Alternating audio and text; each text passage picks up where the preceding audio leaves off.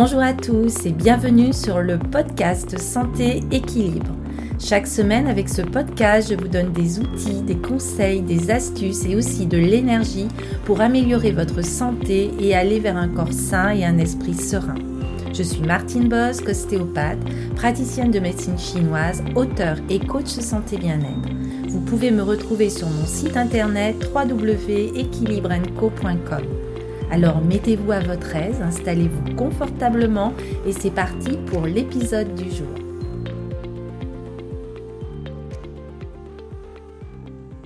Hello à tous, euh, ravi de vous retrouver pour euh, un nouvel épisode du podcast Santé Équilibre.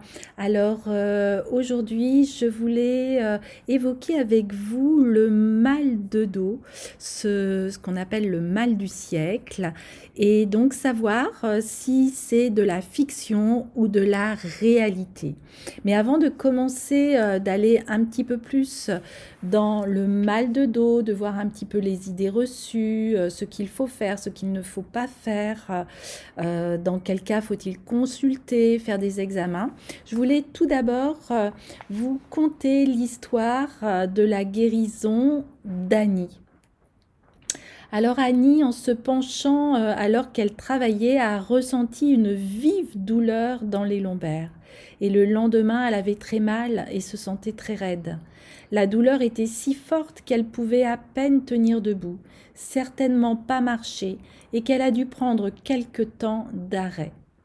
Au bout de quelques jours, elle est allée voir son généraliste qui lui a donné des antidouleurs, des anti-inflammatoires. Et étant une personne très indépendante et très active, cette situation était extrêmement frustrante pour elle. Alors au fil du temps, la douleur étant toujours présente, elle commença à devenir de plus en plus anxieuse. Elle craignait que la douleur apparaisse à chaque coin de rue et à chacun de ses mouvements. Et son anxiété aggrava son mal de dos et, associée à sa peur de bouger, lui fit craindre de ne jamais guérir.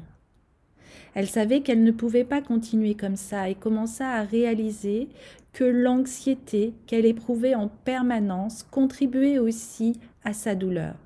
Et petit à petit, elle prit conscience de la façon dont son anxiété, son stress participaient à son état et commença à être plus active. Elle arrêta de prendre ses antidouleurs et fit un peu plus d'exercice chaque semaine et cela la rendit plus confiante et lui permit aussi de retourner travailler et de retrouver sa vie active.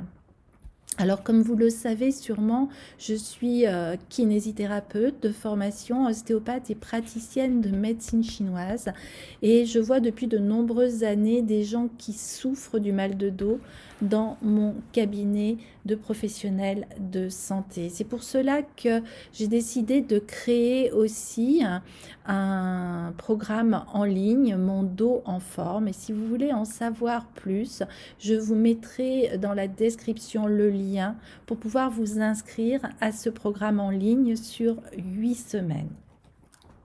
Mais revenons au mal de dos. Est-il vraiment une fiction ou une réalité?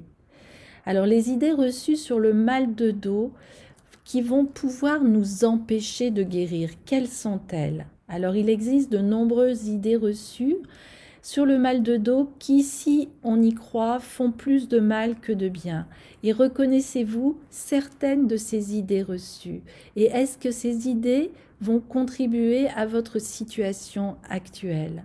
Par exemple, la première idée reçue sur le mal de dos peut être qu'il est provoqué principalement par une mauvaise posture. Que ce n'est pas bon pour nous de porter des charges ou de se baisser. Qu'il est dangereux de retourner travailler avec un mal de dos. Une idée reçue aussi que la chirurgie est la seule solution ou alors que la colonne vertébrale est très fragile et que je ne dois pas faire quoi que ce soit. Aussi une idée reçue et c'est que j'ai besoin de tests, d'examens médicaux pour savoir ce qui ne va pas. Ou alors j'ai très mal au dos donc je dois avoir un problème très très grave. Et aussi une idée reçue qu'on entend peut-être de moins en moins en ce moment, c'est si j'ai mal au dos, je dois me reposer jusqu'à ce que ça passe. Ainsi, vous voyez que mieux vous serez informé et plus vous serez capable de gérer votre mal de dos et de bien récupérer. Ne laissez donc pas ces idées reçues vous emmener vers une douleur chronique.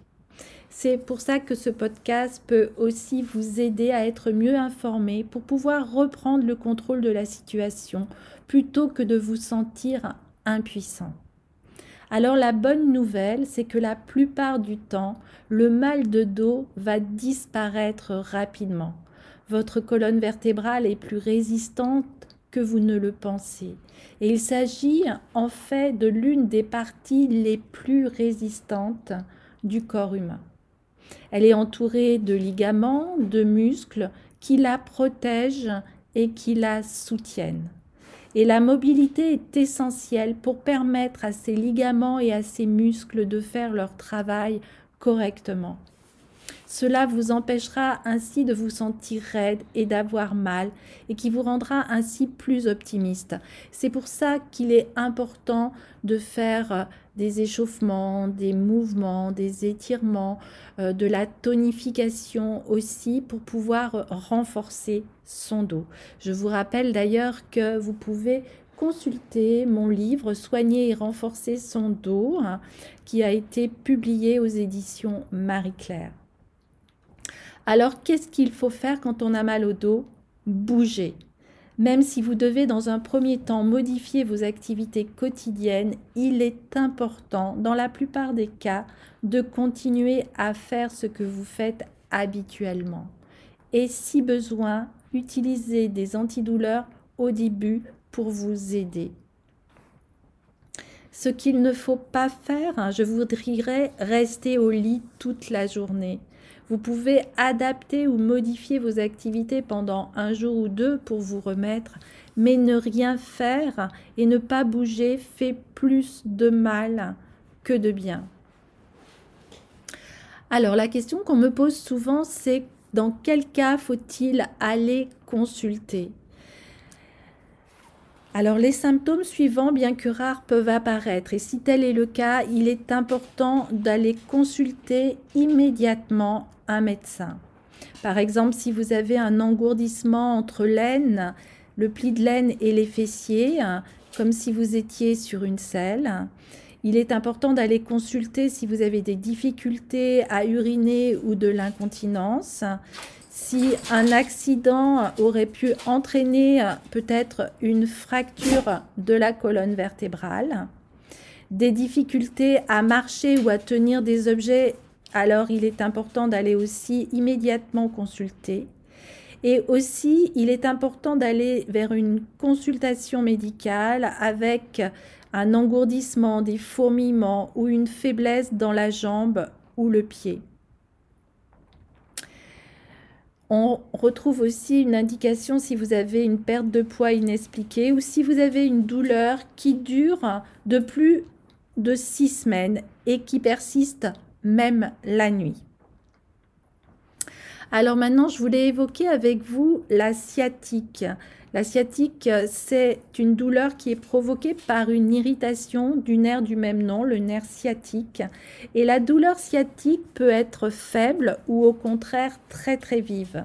Elle part généralement du bas du dos et elle va irradier dans la fesse et jusque dans la jambe, parfois même jusqu'aux pieds et aux orteils. Et avec une sciatique, la douleur dans la jambe peut être pire que celle dans le dos. Et donc, il est important de consulter votre médecin, surtout si les symptômes sont vifs ou persistants et qu'ils s'aggravent avec le temps.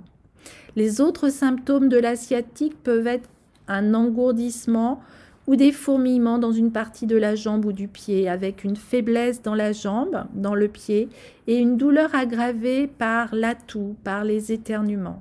Et là, c'est de la même façon, si vous avez ces symptômes, il est important d'aller consulter. Et comme pour le mal de dos, si vous avez des symptômes de sciatique, essayez d'être aussi actif que possible. Maintenant, voyons voir S'il est bon de faire des examens radiographiques hein, ou un IRM, un scanner, alors en général, il est très rare d'avoir besoin d'un examen radiographique ou d'une IRM lorsque l'on souffre du mal de dos.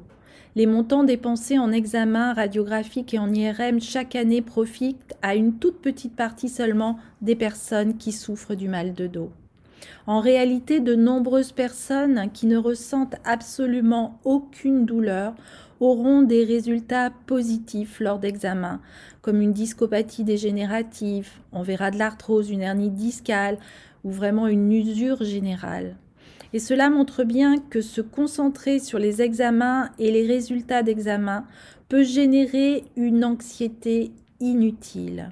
Dans l'univers du mal de dos, des examens et des traitements excessifs sont aussi courants qu'inutiles. C'est la raison pour laquelle le coût d'un mal de dos peut être très très élevé. En d'autres termes, tous les problèmes ne provoquent pas une douleur et toutes les douleurs ne sont pas dues à des problèmes. N'oubliez pas que le niveau de douleur ressenti ne correspond pas toujours à la gravité du problème. Une idée reçue aussi sur la chirurgie pour soigner le mal de dos. Moins de 1% des personnes souffrant de mal de dos ont besoin d'une opération. La plupart du temps, la douleur va disparaître au bout de quelques semaines et vous pouvez reprendre vos activités habituelles. Vous pouvez gérer votre problème en étant actif et en comprenant mieux ce qu'est la douleur et à quoi elle sert. En saisissant mieux la situation, vous serez capable de gérer vous-même votre douleur. Alors, euh, quelles peuvent être les causes du mal de dos? Si la plupart des gens veulent savoir exactement ce qui a provoqué leur mal de dos, il est souvent difficile de répondre à cette question. Cela peut être frustrant, mais n'oubliez pas qu'il est extrêmement rare que la douleur provienne d'une maladie grave. Et plus vous serez actif, plus vous allez récupérer vite. Gardez toutefois à l'esprit que la grande majorité des gens vont guérir complètement au bout de six semaines. Et ça, c'est plutôt une bonne nouvelle. Alors la question qu'on peut se poser aussi, c'est sur les mouvements, les exercices. Alors il n'existe malheureusement pas d'exercices ou de programmes miracles qui conviennent à tous et à toutes. Les recherches indiquent toutefois que le fait d'être actif et de faire des activités douces, comme de la marche, de la natation, vous aidera à récupérer. Et c'est pour ça qu'il est important aussi d'aller travailler sur vos muscles, sur vos articulations qui sont peut-être raides et sur des mouvements qui seront peut-être un peu difficiles au début, mais qui vous permettront après d'améliorer votre mal de dos. Gardez toujours à l'esprit que vous n'empirez pas les choses en ressentant ça, mais faites tout de même attention à ne pas trop forcer, à respecter votre corps. La douleur va s'atténuer en faisant un peu plus d'exercice chaque jour, en progression. Alors on pense souvent qu'une mauvaise posture est une cause très courante d'une mal de dos. Certes, chez de nombreuses personnes, cela provoque une tension dans le corps qui peut générer une gêne et empêcher la guérison. Cela peut sembler logique, mais nous entendons souvent beaucoup de gens ont une très mauvaise posture, mais ne se plaignent jamais de mal de dos ce n'est clairement pas si simple. En effet, les recherches indiquent qu'une mauvaise posture ne signifie pas que vous souffrez de mal de dos. Et si vous souffrez de mal de dos, cela montre qu'il y a de fortes chances pour que ça ne soit pas dû à une mauvaise habitude posturale. Et qui sait, c'est peut-être la douleur qui a des conséquences sur votre posture. Une posture altérée peut être due au fait de vouloir éviter la douleur et essayer de la redresser peut aussi renforcer la douleur. Alors attention, une bonne posture est tout de même très très importante. Si une mauvaise posture n'est peut-être pas à l'origine de votre mal de dos, c'est peut-être devenu un facteur à présent. Et expliquer tous les maux de dos par une mauvaise posture ne constitue pas une théorie valable, mais nous pouvons utiliser notre bon sens pour prendre soin de notre dos. De manière générale, garder une posture assise ou avachie pendant trop longtemps n'est pas bon pour vous. Si vous devez rester assis longtemps, faites régulièrement des pauses en vous déplaçant. Et une expérience intéressante montre que lorsque des personnes se tiennent de façon à sembler plus grande et confiante, elles possèdent des seuils de douleur plus élevés. Ainsi, une bonne posture peut améliorer votre conscience corporelle, selon laquelle votre dos est une structure solide, résistante, en vous rendant aussi plus confiant. Alors une bonne posture est donc bénéfique, elle permettra d'atténuer la tension dans les muscles, de réduire la pression sur les tissus mous et les articulations, mais elle ne traitera peut-être pas la cause du problème. Tout comme certains exercices, corriger votre posture sera peut-être difficile au début parce que votre corps s'est habitué à se tenir debout et à s'asseoir d'une certaine façon. Mais même si cela fait toujours débat, une bonne posture constitue l'un des moyens d'aider votre dos sur le long terme. C'est pour ça qu'il faut bouger. Et une chose est sûre, c'est que l'activité physique est bonne pour le mal de dos. Voilà, merci de votre écoute. Je vous souhaite vraiment euh, un dos en pleine forme, une pleine vitalité. Je vous rappelle le programme en ligne que vous pouvez découvrir pour avoir un dos en forme en pratiquant avec moi, avec des vidéos. Euh, je vous accompagne pendant 8 semaines et on va pratiquer ensemble des échauffements, des postures, des mouvements, de la tonification. On va aller voir aussi certains mouvements spécifiques du Qigong, du yoga et de la méthode Pilates. Allez, prenez bien soin de vous et je vous dis à très très bientôt pour un nouvel épisode.